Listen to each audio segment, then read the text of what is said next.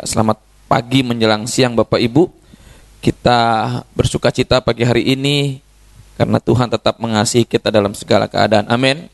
Boleh kasih lihat kiri kanan bilang Tuhan Yesus baik buat kita. Amin. Nah, tema tahun ini adalah New Experience with God, pengalaman yang baru bersama dengan Tuhan. Dan dalam dalam tahun ini kita memasuki musim yang baru, pengharapan yang baru dan berkat yang baru. Maka dari itu awal tahun ini kita mendasari dengan satu kebenaran firman Tuhan yang bicara tentang berhasil dan bahagia. Dua minggu yang lalu saya sudah menyampaikan tentang berhasil dan bahagia. Dan di akhir khotbah ada kesimpulan bahwa kebahagiaan itu adalah ketika kita dapat berhasil menjalankan kehendak Tuhan. Dan otomatis dalam keberhasilan kita menjalankan kehendak Tuhan, maka kita akan mengalami kebahagiaan karena Tuhan ada dalam diri kita, kita menikmati kebaikan Tuhan, dan dampak dari keberhasilan kita dalam menggenapi firman Tuhan adalah segala berkat yang Allah janjikan itu diberikan buat kita. Amin. Matius 6 ayat 33, carilah dahulu kerajaan Allah dan kebenarannya, maka semuanya ditambahkan padamu. Jadi keberhasilan bicara bukan soal apa kata dunia, tapi keberhasilan bicara tentang apa kata Tuhan. Dan pagi menjelang siang ini kita akan lanjutkan memahami berhasil di dalam Tuhan karena kebahagiaan itu karena kita berhasil melaksanakan kehendak Tuhan. Nah, apa yang ingin kita pelajari hari ini adalah yang pertama, Tuhan ingin kita hidup bahagia. Sebab itu yang memberikan kehendaknya untuk kita lakukan. Karena setiap orang yang berhasil melakukan kehendaknya adalah mereka yang disebut berbahagia. Mazmur 119 ayat 1 sampai 3 Bapak Ibu. Saya tambahkan di sini kita akan lihat ayatnya, kita baca sama-sama. 1 2 3. Berbahagialah.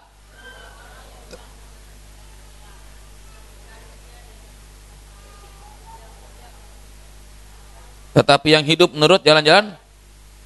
Jadi ada satu perkataan dari firman Tuhan bahwa berbahagia itu meliputi orang yang memegang perintahnya dengan segenap hati, yang mencari dia dengan segenap hati, yang hidup menurut jalan-jalannya.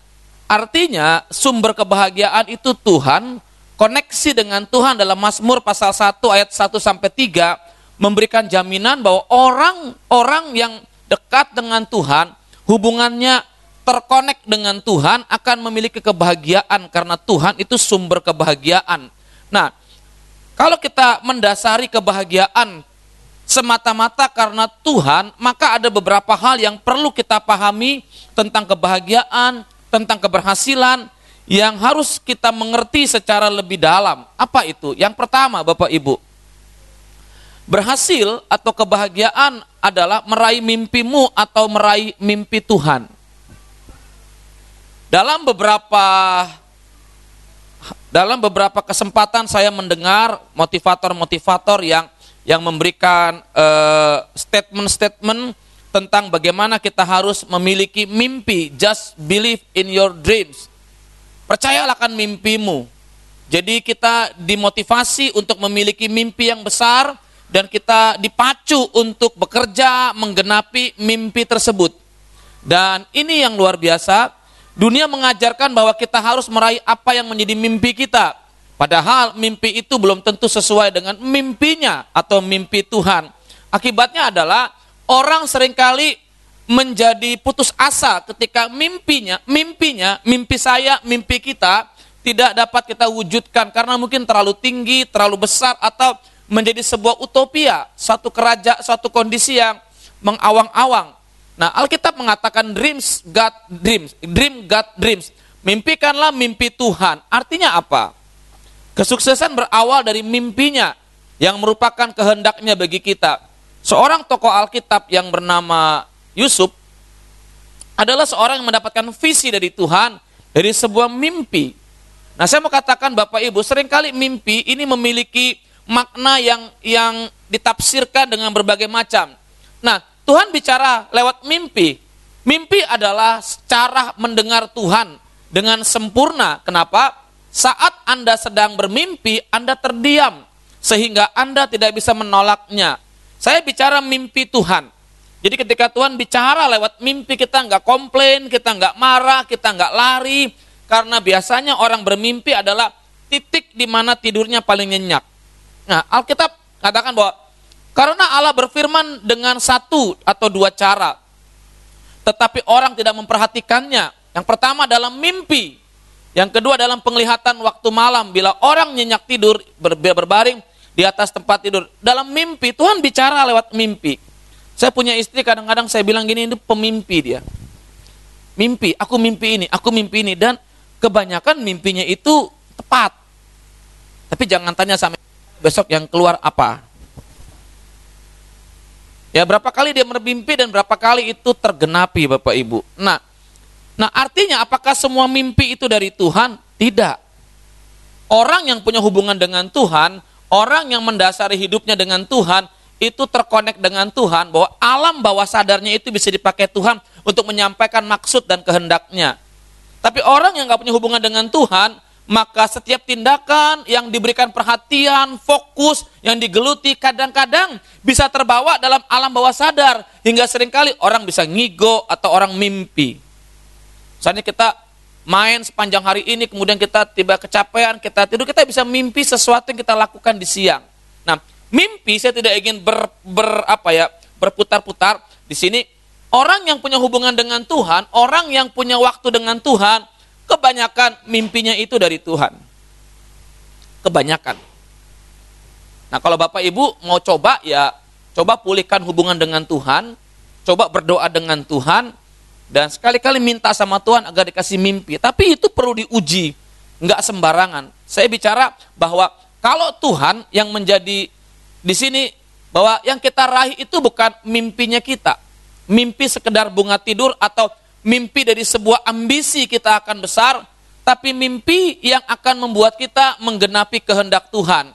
Ketika Yusuf menghidupi mimpi Tuhan, ketika Yusuf menggenapi mimpi Tuhan, maka ada janji Tuhan ketika Tuhan menyertai dia dan apa yang dikerjakannya dibuat Tuhan berhasil. Perhatikan baik-baik. Ketika Yusuf menghidupi mimpinya Tuhan, Yusuf melakukan kehendak Tuhan sekalipun ada beberapa kali selama 13 tahun lebih Yusuf harus mengalami kondisi di mana semangatnya yang sedang begitu tinggi karena mendapatkan kesempatan untuk bebas justru dipatahkan Tuhan dan Yusuf harus menunggu waktu Tuhan namun ketika dia menjadi pribadi yang disertai Tuhan Tuhan promosikan dia ke tempat yang tinggi ketika seseorang memiliki rencana Tuhan dan menghidupi kehendak Tuhan, lihat, keberhasilannya itu bukan dikatakan karena Yusuf hebat, karena Yusuf pintar, karena Tuhan menyertai dia. Lihat, apa yang dikerjakannya dibuat Tuhan berhasil. Jadi yang membuat Yusuf berhasil itu bukan karena dia, bukan karena keberuntungan dia, tapi karena penyertaan Tuhan dalam kehidupannya. Amin. Ini saya mau katakan kita menghidupi mimpinya Tuhan. Kita mencari kehendak Tuhan. Kita mengasihi Tuhan. Kita mau terus punya hubungan dengan Tuhan supaya arah dan langkah yang kita jalani betul-betul arah dan langkah yang menjadi kehendak Tuhan. Nah selanjutnya dalam berhasil atau sukses kita akan lihat yang kedua berhasil atau sukses itu populer atau setia. Bapak Ibu sekarang orang ingin jadi populer, orang ingin dikenal, orang ingin diperhatikan, orang ingin mendapatkan tempat yang berbeda dibandingkan yang lain karena dia merasa di situlah harga diri dia. Di situlah nilai dia. Di situlah nilai jual dia yang membuat dia merasa aku ini adalah orang yang bermakna bagi orang lain karena saya terkenal. Maka di YouTube ada konten-konten yang aneh-aneh yang justru menjadi viral Bapak Ibu. Tadi pagi saya katakan bahwa saya melihat satu konten itu dia mencari hantu. Dan kalau ketemu hantu bukannya di apa-apa dipukul pakai batu bata. Dan orang viral itu yang nonton banyak, apalagi konten-konten yang aneh. Konten-konten rohani tidak sebanyak konten-konten yang aneh penontonnya. Orang yang jadi populer dibuat macam-macam. Lucinta Luna. Dia buat dari laki jadi perempuan. Dan ketika ditangkap polisi bingung, mau ditaruh sel yang mana? Taruh sel laki-laki, fisiknya perempuan. Taruh sel perempuan, yang perempuan ketakutan. Jadi kalau Bapak Ibu hari ini Tuhan kasih engkau jenis kelamin yang jelas, jangan diganti. Karena ketika engkau berurusan dengan ketegasan WC, engkau akan sulit. How to be popular? Kita berpikir bahwa Wah, dalam Tuhan kita bisa ngetop lewat pelayanan, saya bisa mendapatkan popularitas. Lewat pelayanan saya bisa dikenal orang. Lewat pelayanan saya bisa dihormati. Akibatnya adalah bahwa pola pikir seperti ini justru membuat kita melenceng dari kehendak Tuhan dan pemahaman Tuhan tentang keberhasilan. Atau setia mengikut Tuhan sampai akhir. Populer atau setia. How to be popular, bagaimana saya jadi ngetop. Atau tetap mengikut Tuhan sekalipun kita nggak mendapatkan tepuk tangan dari manusia, sekalipun kita nggak mendapatkan penghormatan dari manusia, sekalipun tidak ada orang yang memuji, menyanjung kita karena apa yang kita kerjakan bagi Tuhan. Apa yang Tuhan maksudkan di sini? Barang siapa setia dalam perkara-perkara kecil, ia setia juga dalam perkara-perkara besar. Dan barang siapa tidak benar dalam perkara-perkara kecil, ia tidak benar juga dalam perkara-perkara besar. Allah itu dalam prinsipnya itu selalu memulai dari hal yang paling kecil. Allah itu dalam prinsipnya seperti pertumbuhan. Dari biji tumbuh menjadi pohon dan pohon akan berbuah. Tidak pernah Allah membulak balik itu semua. Itu prinsipnya.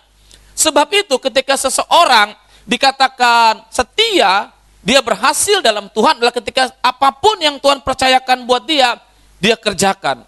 Tuhan memanggil kita bukan Tuhan memanggil kita untuk tetap setia, bukan populer. Tidak ada hamba Tuhan idol. Bahaya itu hamba Tuhan idol. Tidak ada hamba Tuhan harus membanding-bandingkan jumlah viewersnya di YouTube atau followersnya di Instagram. Atau nanti hamba Tuhan bikin TikTok. Kan kalian kaget bikin Om Roni tiba-tiba TikTok. Kenapa? Mencari penggemar. Jadi orang kenal saya sebagai artis TikTok. Gurunya siapa? Olin. Hampir tiap hari dia TikTok, TikTok. Dan saya bingung, apa tuh TikTok, TikTok? Ternyata sekarang sedang viral. Viral lah ya. Hendaklah engkau setia sampai mati. Nah kesetiaan kita itu sampai kapan? Sampai mati. Bilang kiri kananmu sampai mati. Nah kesetiaan itu Bukan hanya ketika kita dalam keadaan senang, dalam keadaan diberkati, naik gaji, rumah tangga baik-baik, tempat pacar baru. Tapi kesetiaan itu dalam segala hal. Bahkan Alkitab katakan sampai mati, baru kita mendapatkan mahkota kehidupan. Nah, Wahyu 2 ayat 10b. Sebab itu kerjakanlah setiap kehendaknya, bahkan dalam perkara-perkara kecil, yang tidak dipandang dunia karena kita melakukannya bukan untuk kita tapi untuk Tuhan. Perkara-perkara kecil apa Bapak Ibu? Gereja ini sedang membenahi semua lini pelayanan. Kadang-kadang kalau ibadah malam itu paling sulit nyari aser. Aser itu kan menyambut tamu, tapi sering kali aser disambut oleh jemaat. Aduh terlambat. Atau petugas-petugas mimbar kadang-kadang terlambat ya kalau kalau sekali dua kali ngerti. Tapi yang saya lihat di sini asers itu bukannya menyambut jemaat, tapi jemaat menyambut asers. Nah, kita akan benahi ini. Nah, orang sering berpikir asers itu pelayanan kelas 2. No. Kalau Bapak Ibu masuk hotel, yang pertama menyambutmu itu menimbulkan kesan pertama di situ. Kalau hotel mewah bintang 5, itu sambutannya senyumnya. Selamat siang Pak, dibukakan pintunya. Kemudian dia gini, kita bawa barang. Kalau kita mungkin dari kampung, jangan dipegang. Pak, bisa saya bawakan? Jangan, nanti diambil maksudnya mau dibantu. Kita turun mobil, udah ada troli. Cah. Hei, jangan diambil barang saya. Maksudnya dibantu, Pak. Dibawakan, wah kita kayak orang kaya. Tutup pintu kamar, dia nunggu. Maksudnya tipnya, bro. ya, resepsionisnya, selamat siang, Pak. Apa yang bisa dibantu? Itu hotel mewah. Kalau hotel kelas bawah, lagi main game. Cari apa? Ada kamar, tunggu. Dan kita akan akan tulis di review atau di red doors apa pelayanannya tidak ramah. Dan kita akan merekomendasikan lewat komentar kita bahwa jangan ke hotel itu.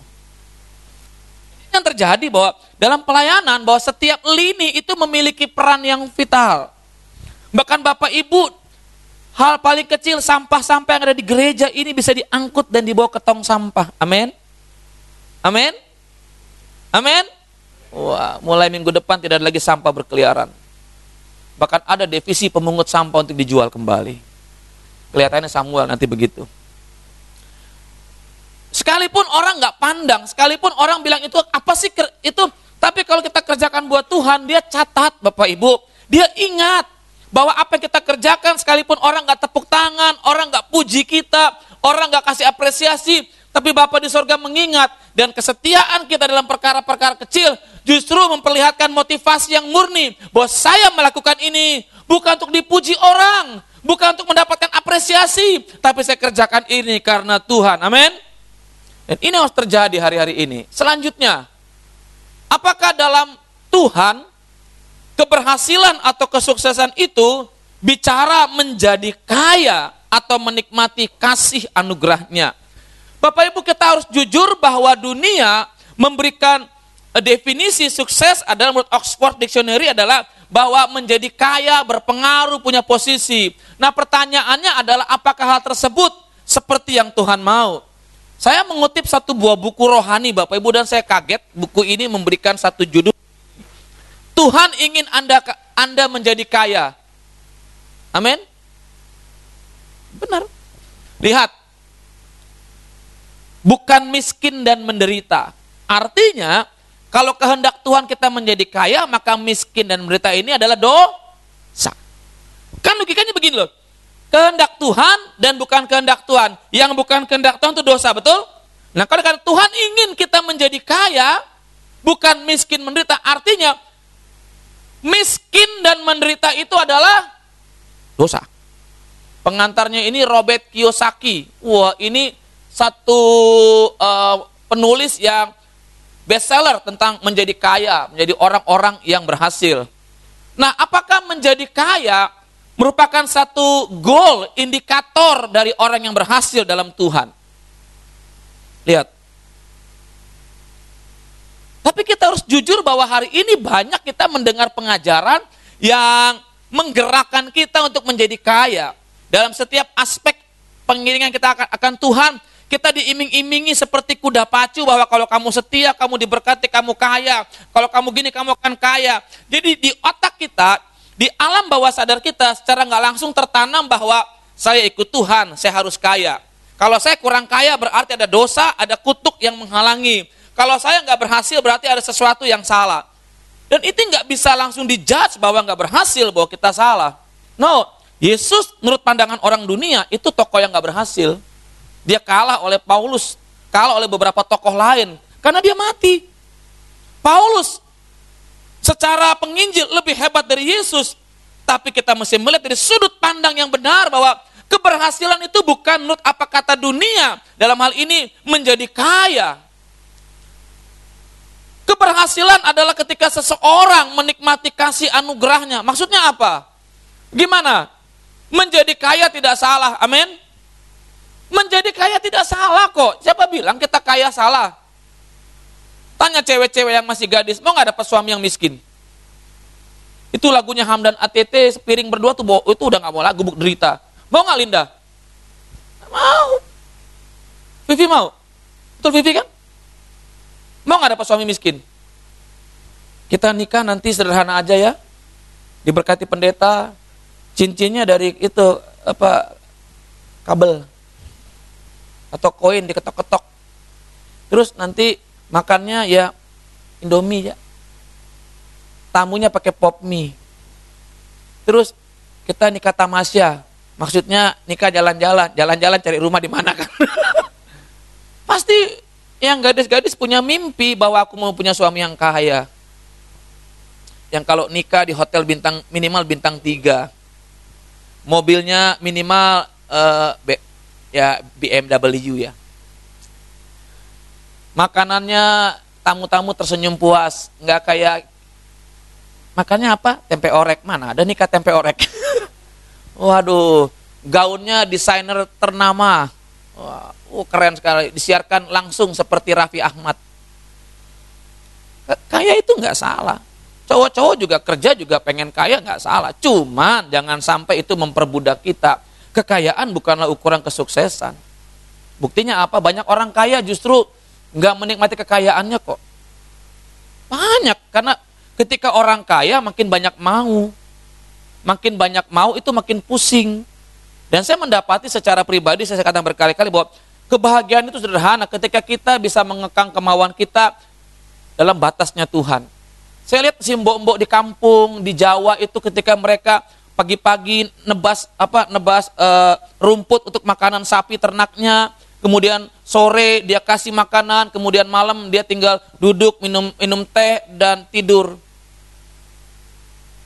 Umurnya panjang, 90, 100 tahun. Nah kita di kota dengan segala hiburan yang begitu banyak, uang banyak itu tuntutan untuk kita keluar tuh banyak. Cowok-cowok yang masih jomblo, kalau engkau mau dapat cewek cakep, biaya pemeliharaannya mahal. Maintenance-nya mahal. Kalau cewek sederhana, ya kukunya patah nggak apa-apa. Tapi kalau cewek-cewek cantik kukunya patah, yuk reparasi ke salon. Kalau cowok, cowok-cowok, cewek-cewek pas-pasan, maaf kata pas-pasan, sederhana, ya ada jerawat satu dia nggak pusing. Jerawat sebagai reaksi alam dari kulit terhadap gangguan-gangguan lah. Tapi kalau cewek yang biasa penampilannya wah satu jerawat ongkosnya ratusan ribu bro. Dokter suntik kiri suntik kanan buka mukanya ganti tempel lagi biar cantik. Jadi kalau cowok punya mimpi bagus tapi jangan terlalu ketinggian nanti susah lu. Makan apa kita? Lipstick. Makan apa kita? Bedak foundation yang mahal. Makan apa kita? Eyeshadow termahal. Saya bersyukur punya istri yang kadang-kadang buat saya kasihan juga pakai bedak baby kadang-kadang, tapi mukanya tetap muda. Saya bilang dia muda bukan karena kosmetiknya, tapi karena hubungan dengan Tuhan. Suami-suami, kalau kamu mau istrimu cepat awet muda, suruh banyak doa. Dia ketemu Tuhan, kekudusan mengalir. Kalau kamu bikin istrimu cepat tua, bikin dia stres. Keriput, tua kau nampak tua dan lerah. Ngapa cepat tua? Mikirin suami. Istri-istri kalau mau, kau mau bikin suamimu cepat tua dan kabur, kekang dia seperti burung dalam sangkar. Dia akan kabur mencari kesempatan. Ini pelajaran dari gembala. Untuk selanjutnya silakan tanya saya secara pribadi, hubungi nomor di bawah ini. Kok kamu biasanya kau bilang amin, kok sekarang diem di? Terima kasih ya buat Edi ya yang membawa baliho ini tadi pagi dia dia bawa baliho ini dan dipasang oleh anak-anak pagi ini. Jadi kekayaan itu bukanlah ukuran kesuksesan. Batas kekayaan tuh apa? Salomo tuh kaya kok. Istrinya berapa? Ah, Samuel hafal. Istrinya seribu yang resmi, 700, gundiknya 300. Tapi Salomo mengatakan semuanya sia-sia. Artinya apa yang bisa memuaskan hidup kita itu bukan kekayaan tapi Tuhan. Mereka yang betul-betul sukses dapat memahami, menikmati kasih anugerah dalam segala keadaan. Menikmati kasih anugerahnya adalah bagaimana kita dapat melihat Tuhan, melihat Tuhan dalam segala kondisi hidup kita hingga menikmati semua keadaan asalkan bersama dengan Tuhan. Mau kaya, mau miskin, mau ada apa, ada ada ini, tetap dia bersuka cita karena Tuhan. Allah kau akan memenuhi segala keperluanmu, kekayaan dan kemuliaannya dalam Kristus Yesus. Jangan hanya diambil di sininya, tapi dalam Kristus Yesus. Tuhan gak akan pernah memberikan sesuatu yang kita gak sanggup kuasai. Jadi kalau orang berusaha untuk mendapatkan sesuatu yang tidak bisa dia kuasai, dia akan diperbudak oleh itu. Maka dari itu, selalu tahu batas kita dalam Tuhan. Selalu kita komunikasi kira-kira kalau aku ke sana, kira-kira engkau ada bersamaku enggak? Kalau engkau enggak bersama denganku, jangan ke sana. Karena aku tidak akan sanggup menghadapi itu semua. Segala perkara dapat kutanggung di dalam dia yang memberi kekuatan kepadaku. Fokusnya itu Tuhan. Orang yang bisa menanggung segala perkara itu orang yang berhasil. Orang yang tidak cengeng. Orang yang tidak baperan. Orang yang tidak mudi-mudian. Tapi orang yang konsisten, dia bisa jatuh tapi dia bangkit. Dia bisa menangis tapi dia bisa tetap menghadapi sebuah itu dengan sukacita dalam Tuhan. Dia bisa mengalami kegagalan tapi dia bangkit lagi. Karena apa? Karena Tuhan. Ini bicara soal orang yang dewasa, orang yang karakternya teruji. Selanjutnya, Sukses sekarang juga atau sukses sesuai waktu Tuhan. Sekarang kan banyak instan. Saya kutip dari salah satu brosur di Google tentang pelatihan. Bapak Ibu lihat bebek, orang suka nih. Pelatihan terdahsyat. Zona kaya. Cara menjadi lebih kaya, karir lancar, dan sukses dengan cepat. Setelah melahirkan lebih dari 20 ribu orang yang sukses di bidangnya masing-masing, kami hari kembali Pelatihan terdahsyat zona kaya. Sengaja saya hilangkan alamat dan nomor identitasnya supaya bapak ibu nggak catat dan pulang-pulang gini, Om, di mana ya pelatihannya? Orang itu pengen sukses secara instan. Zona kaya, oh serius banget ngelihatnya tuh, dihafalin tuh. Cara menjadi lebih kaya, karir lancar dan sukses dengan cepat. Wow, siapa yang nggak mau? Betul? Semua mau. Tapi ini yang menjadi kehendak Tuhan dalam pemahaman sukses yang tepat. Alkitab mencatat bahwa tidak ada jalan pintas menuju kesuksesan. Ada rencana dari investor Tiongkok untuk merusak salah satu eh, dua objek pendakian dan kami protesnya tinggi sekali. Jadi banyak orang yang nggak nggak mau naik gunung tapi pengen ke puncak gunung, ngerti nggak? maka diusulkanlah dua gunung yang yang yang yang menurut saya bergengsi. Pertama Gunung Gede dari dari, dari Cibodas sampai puncak Gunung Gede dibikin kereta. Kereta gantung ngerti nggak? Wah orang-orang seneng karena kenapa dia bisa selfie di puncak Gunung Gede. Kita kita yang suka naik gunung ngomel kenapa? Enak aja lu nggak bersusah payah, tinggal setengah jam set. Kita butuh dua hari naik gunung, kok tinggal enak tinggal foto-foto selfie-selfie. Orang ingin cepat, ingin foto supaya dapat kelihatan saya naik gunung. Nah pertanyaannya adalah buat kita, puncak itu hanyalah satu bagian dari proses untuk sampai naik gunung. Seninya di mana? Seninya itu ketika saya dari mulai Ciberem pos 1 sampai ke puncak itu mengalami banyak pergumulan menahan lapar, menahan haus, menahan letih, dan sampai di puncak itu kesenangannya beda. Karena kita sudah melewati segala macam tantangan, melewati pergumulan, kita bisa sampai ke puncak. Bukan sebagai orang sombong, tapi gini, aku tahu keterbatasanku, aku tahu kekuranganku, aku sampai di sini, terima kasih Tuhan. Tapi kalau orang duduk, sampai. Seninya di mana? Nah, buat orang-orang Orang suka seperti itu, yang penting nyampe. Buat kita nggak prosesnya.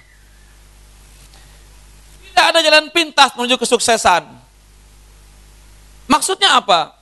Sukses butuh proses, jalan panjang, butuh pengorbanan, butuh penderitaan, butuh kerja keras, dan tentu di atas semuanya itu kita butuh Tuhan dalam setiap proses.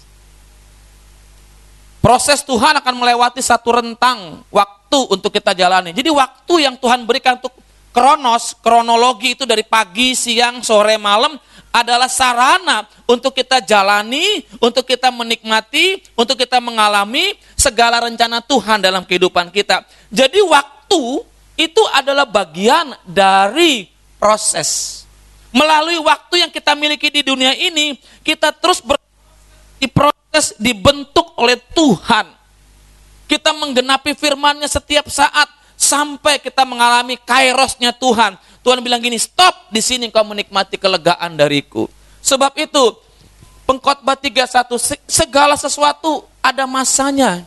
Ada waktu untuk menangis, ada waktu tertawa. Namun di atas semuanya itu, ia membuat segala sesuatu indah pada waktunya. Allah mengerti pergumulan kita. Allah mengerti di proses pergumulan kita. Waktu-waktu di hasil dari ketekunan, kegiatan akan membuahkan hasil yang membuat kita bersuka cita. Mazmur 126, orang yang menabur, mencucurkan air mata adalah orang yang bersorak-sorai. Kenapa? Karena dia menabur, mencucurkan air mata. Dia kehilangan hak atas benih yang dia tabur. Dia menunggu dengan kepastian bahwa apa yang kutabur pasti akan kutuai. Dan ketika dia menuai, sukacitanya beda dengan orang yang beli beras di pasar. Ada orang beli beras di pasar, semangat. Aku terharu. Kenapa? Dapat beras. Ya, petani yang dia tabur, dia ingat. Setengah mati dia cangkul sawahnya. Tengah mati dia taburnya, dia menjaga dari segala hama, dari burung-burung liar, dia jaga ketika mulai berbuah dan ketika dia panen, sukacitanya beda. Jadi kalau cowok ditolak sama cewek, jangan menyerah. Ditolak empat kali, tembak lima kali. Ditolak tujuh kali, ya kabur lah, nggak tau malu namanya. saya nembak istri saya tiga kali. Dua kali ditolak bro. Tapi semangat juang itu nggak pernah menyerah. Contoh Edi kan. Ditolaknya ini 235 kali kan? Enggak. Nah, lanjutnya apa? Sukses adalah percaya pada diri sendiri atau percaya kepada Tuhan. Mungkin Bapak Ibu dengan gampang percaya pada Tuhan, tapi pada hakikatnya hari ini kita diajar untuk membangkitkan satu energi yang kita miliki untuk menjadi sebuah daya ledak agar kita berhasil. Sebuah buku, saya nggak sebut eh, pengarangnya, sukses dari diri sendiri. Panduan mudah mengenali dan mengembangkan potensi diri. Jadi secara nggak langsung itu, di mana kita mulai mengandalkan diri sendiri, mimpi kita, keinginan kita harus kita wujudkan, kita bekerja keras dan kadang-kadang cara kita untuk menggenapinya itu melanggar norma-norma bahkan firman Tuhan. Yang penting target saya harus begini. Harus dapat begini. Entah dengan cara bagaimanapun akhirnya kan jadi konyol. Nah, apakah ini yang Tuhan mau tentang sukses? Ataukah sukses adalah kita percaya kepada Tuhan? Tentu kita bisa berdebat di sini, tapi karena kita orang Kristen, Alkitab adalah buku yang memuat kehendak Tuhan dan tertinggi kebenaran, maka saya mau katakan percayalah kepada Tuhan dengan segenap hatimu dan janganlah bersandar. Janganlah bersandar. Saudara bukan berarti kita nggak boleh punya rencana. Yuk punya rencana tapi ujung-ujungnya biar Tuhan yang menentukan apakah itu sesuai dengan kehendak dia atau bukan. Tuhan bukan hanya bukan harus menjadi tukang tanda tangan, tapi Tuhan konseptor dari rencana kita. Kita boleh punya rencana tapi kembalikan pada Tuhan. Doanya jangan begini, Tuhan besok aku mau gini-gini enggak. Tapi Tuhan, aku merasa begini gini gini, apakah ini sesuai kehendakmu? Nah masalah kita ingin terburu-buru, saya sendiri ingin terburu-buru. Kadang-kadang kita pengen cepat gitu. Kita berpikir dengan pemikiran kita A, B, C. Kalau A pasti B, B pasti C. Seperti itu. Tuhan punya cara begitu sempurna. Kadang-kadang kita nggak bisa mengerti cara Tuhan hingga kita butuh waktu bersama dengan Tuhan. Kita boleh punya rencana. Misalnya contoh, Edi, kamu kapan nikah? Tuhan belum bicara om. Kan aneh, tiba-tiba saya lagi di Jakarta, om Tuhan ngomong pemberkatan malam ini. Kan kaget kita di grup WA kepada seluruh jemaat hari ini Tuhan bicara saya pemberkatan nikah. Wah kacau itu. Arni lagi baru mau tidur, Astin lagi uh, bikin makanan buat Alung, bapak-bapak ibu-ibu baru mau tidur. Wah ada WA, Edi nikah. Kenapa? Tuhan bicara. Wah ini kan konyol. Saya pulang buru-buru, Edi udah nunggu. Kok buru-buru di? Kita kan nggak boleh punya rencana om, semua kehendak Tuhan. Kacau. Rencana boleh, tapi jangan sampai rencana itu menjadi rencana yang mengesampingkan Tuhan. Apa kata firman Tuhan? Yeremia 17 ayat 5 sampai 7. Terkutuklah orang yang mengandalkan manusia, yang mengandalkan kekuatan sendiri dan yang hatinya menjodoh. Orang kalau sudah mengandalkan manusia, kekuatan sendiri itu pasti jauh dari Tuhan. Maka dari itu kita harus menyerahkan rencana kita pada Tuhan. Maka dari itu setiap pagi miliki waktu dengan Tuhan. Supaya kita menyesuaikan irama dan maunya Tuhan dalam hidup kita. Supaya kita mempersiapkan diri untuk menjalani kehendak Tuhan. Bukan dengan kekuatan sendiri, tapi kekuatan Tuhan. Diberkatilah orang yang mengandalkan Tuhan, yang menaruh harapannya pada Tuhan. Suatu hal yang sangat berbeda. Kalau orang mengandalkan manusia, kekuatan sendiri, memang dia bisa berhasil dia bisa kelihatan uangnya banyak, bisa kan? Tapi itu bukan nilai yang Tuhan nilai untuk sebuah keberhasilan. Keberhasilan semata-mata ketika seorang punya hubungan dengan Tuhan baik dan semakin intim, maka segalanya diberikan buat kita. Amin. Keberhasilan bukan tujuan utama. Itu hanyalah bonus dari hubungan yang intim dengan Tuhan. Selanjutnya, hidup bagi saya atau hidup bagi sesama. Ketika seseorang berhasil secara materi diberkati, secara materi mengalami lipatan-lipatan berkat, lonjakan-lonjakan dari nggak punya mobil, mobil, toko satu punya dua, uang di bank depositonya limpah-limpah. Pertanyaannya semua itu untuk apa? Makin banyak yang kita miliki sering kali makin pelit kita untuk memberi. Colek kiri kanan, betul nggak? Betul nggak? Halo? Makin banyak kita miliki, kita makin khawatir. Dulu ninggalin rumah nggak usah khawatir kenapa? Apa yang mau diambil maling? Tulis ya suruh maling pilih. kan ambil. Tapi ketika makin kaya, alarmnya 20 lapis. Kalau perlu ada drone. Kenapa? Kenapa? Hidup bagi saya atau bagi sesama. Kalau saya kaya, saya dihormati. Kalau saya pelayanan luar biasa, saya dihargai. Saya and saya. Apakah itu sukses atau berhasil dalam Tuhan? Seorang yang berhasil dalam Tuhan, karakternya diubahkan, hidupnya diubahkan, otomatis dia akan makin mengasihi Tuhan. Orang yang makin mengasihi Tuhan pasti mengasihi yang dikasihi Tuhan, yaitu orang lain. Berfirmanlah Tuhan kepada Abraham, pergilah dari negerimu dan dari sanak saudaramu dan dari rumah bapamu ke negeri yang akan kutunjukkan padamu. Abraham dipanggil Tuhan. Dari Urkasdim, dia sudah kaya, tapi Tuhan ingin melipat gandakan kekayaannya. Bukan untuk seorang Abraham. Aku akan memberkati engkau, orang-orang yang berkati engkau, dan mengutuk orang-orang yang mengutuk engkau, dan apa? Kapasitas Abraham yang hanya kaya untuk dirinya sendiri, Allah ingin angkat dengan dia melepaskan semua andalannya. Dan Abraham dilipat gandakan kapasitasnya. Bukan cuma menjadi berkat bagi lingkungannya, bagi pegawainya, tapi semua bangsa. Amin. Rencana Allah itu seperti ini. Kita diberkati untuk menjadi berkat bagi banyak orang. Jangan hanya untuk diri sendiri Bapak Ibu. Jangan. Nanti kita akan kesulitan untuk dapat mempertanggungjawabkan kepada Tuhan. Nah, Tahukah kita mengapa Tuhan memerintahkan kita harus jadi berkat? Karena asal berkat yang baik dan sempurna yang kita terima adalah dari Tuhan. Tapi saya kerja om, ya kalau Tuhan yang tentukan dia bisa membuat engkau diberkati lebih daripada yang lain. Hukumnya orang kerja dapat makan, eh, dapat gaji betul, tapi dalam Tuhan ada perbedaan. Ada perbedaan. Karena berkat atau penghasilan yang kita terima semata-mata karena pertolongan Tuhan dan pemeliharaan Tuhan jika tidak semua akan sia-sia. Hendaki berkat yang kita terima harus menjadi kemuliaan bagi Allah, bukan kemuliaan diri. Jadi ketika engkau diberkati bukan dirimu yang ditinggikan, tapi Tuhan. Ketika engkau dipakai Tuhan bukan dirimu yang ditinggikan, tapi Tuhan. Ketika engkau diberkati, diurapi, dipakai Tuhan dengan luar biasa bukan dirimu yang kelihatan, tapi Tuhan. Ini sulit Bapak Ibu karena semua kita, saya, kita semua ingin dihormati. Kita semua ingin dihargai, kita semua ingin dianggap, kita semua ingin diterima, betul? Betul nggak? Dan itu kan sifat dasar manusia. Tapi bagaimana kita memanage semua itu ke dalam Tuhan supaya semua sifat dasar tersebut tidak menjadi barrier atau penghalang untuk kita mengembalikan hormat kemuliaan bagi Tuhan.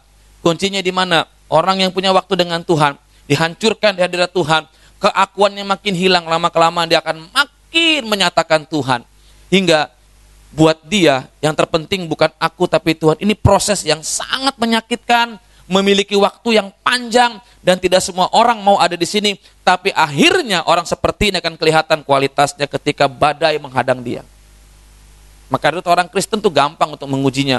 Ketika rumah tanggamu kena badai, ketika usahamu kena badai, ketika kehidupanmu kena badai, ketahuan selama ini siapa yang kau pegang. Dan ketika engkau menghadapi badai, tidak seperti nyanyi di saat badai bergelora, ku akan terbang, boro-boro terbang. Enggak, enggak seperti itu. Kita akan berhadapan dengan satu kondisi, satu persatu yang kita andalkan dicopot Tuhan. Seperti Abraham, semua andalannya hilang, dan dalam ketiadaan pengandalan itu dia tetap berharap sama Tuhan. Akhirnya dia mengandalkan Tuhan dan itu yang terjadi. Saya mau katakan Bapak Ibu, ujian terbesar buat kita itu bukan apakah kita kita miskin, tapi apakah kita kaya. Karena kadang-kadang saat kita kaya, orientasi karakter kita itu bisa berubah. Kalau miskin itu kan doanya terkencang kan, Tuhan Yesus, aduh besok makan apa Tuhan? Mari nak kita berdoa bersama-sama nak. Besok Bapak nggak tahu kita makan apa nak. Aduh. Tapi kalau sudah kaya, besok kita makan di mana? Iya kan? Dan udah mulai berkurang. Saya percaya kita tahun ini karena ini musim yang baru, pengharapan yang baru, kita akan punya pengalaman yang lebih dengan Tuhan dalam pengiringan kita kepada Nah, sukses adalah bukan semata-mata kita telah menerima berkat dari Tuhan, tetapi juga mengembalikan berkat tersebut melalui persembahan hidup kita, serta segala berkat yang dilimpahkannya kepada kita. Janganlah yang menghadap hadirat Tuhan dengan tangan hampa, tetapi masing-masing dengan sekedar persembahan sesuai dengan berkat yang diberikan kepadamu oleh Tuhan Allah. Jadi kita belajar mengembalikan sesuai kapasitas yang Allah berikan buat kita. Dan lebih daripada itu adalah Bapak Ibu lihat baik-baik. Roma 12 ayat 1. Baca sama-sama yang keras ya 1 2 3. Supaya kamu sebagai persembahan yang yang kudus Ibadah yang sejati bukan nyanyian, bukan uang, tapi hidup kita. Karena kalau hidup kita diberikan, maka semuanya akan layak bagi Tuhan. Simpulannya adalah, kita dipanggil untuk menggenapi kehendaknya. Oleh sebab itu, sukses adalah jika kita meraih mimpi dan raih dan wujudkan mimpinya dan bukan mimpiku atau mimpimu atau mimpi kita tapi mimpi Tuhan. Jadilah setia dan bukanlah populer. Bapak Ibu, salah satu hal yang simpel saya mau katakan, siapa di sini yang tahu merek beras? Bisa ibu-ibu, kalau bapak-bapak saya curiga. Bu, tahu merek beras, Bu? Rambutan. Ramos, apalagi? Changhong, eh salah. Apa? Hah? Mangkok. Beruang. Ini pedagang. Itu pedagang, Pak. Pedagang, itu pedagang. Lengkap. Apa bu, lebih kira? Dua padi. Apa di? Dua madu, apa lagi di? Di madu, salah, bukan di, jangan di. Orang kenal dengan mereknya, betul? Pertanyaannya, ada yang kenal dengan petaninya nggak? Ada nggak? Tanpa petani, nggak ada beras, betul? Apa ditulis? Beras merek dua madu, petaninya Edi. Tua. Pak Roni. Catat nama mereka nggak ada. Mereka nggak butuh itu karena mereka sudah mendapatkan upahnya ketika hasil panennya berhasil. Amin. Dan ketika kita melayani Tuhan nggak perlu nama kita ditulis besar-besar. Kita dalam Tuhan nggak usah lah. Kalau engkau pelayanan namamu nggak disebut nggak apa-apa. Nggak ucapin terima kasih nggak apa-apa. Nggak dikasih PK haleluya. Nggak dipuji-puji nggak apa-apa saya pendeta kadang-kadang paling suka kalau sambutan. Itu kalau acara pejabat-pejabat. Yang terhormat kepada Bapak Beni, lurah dari desa Amang Peuk.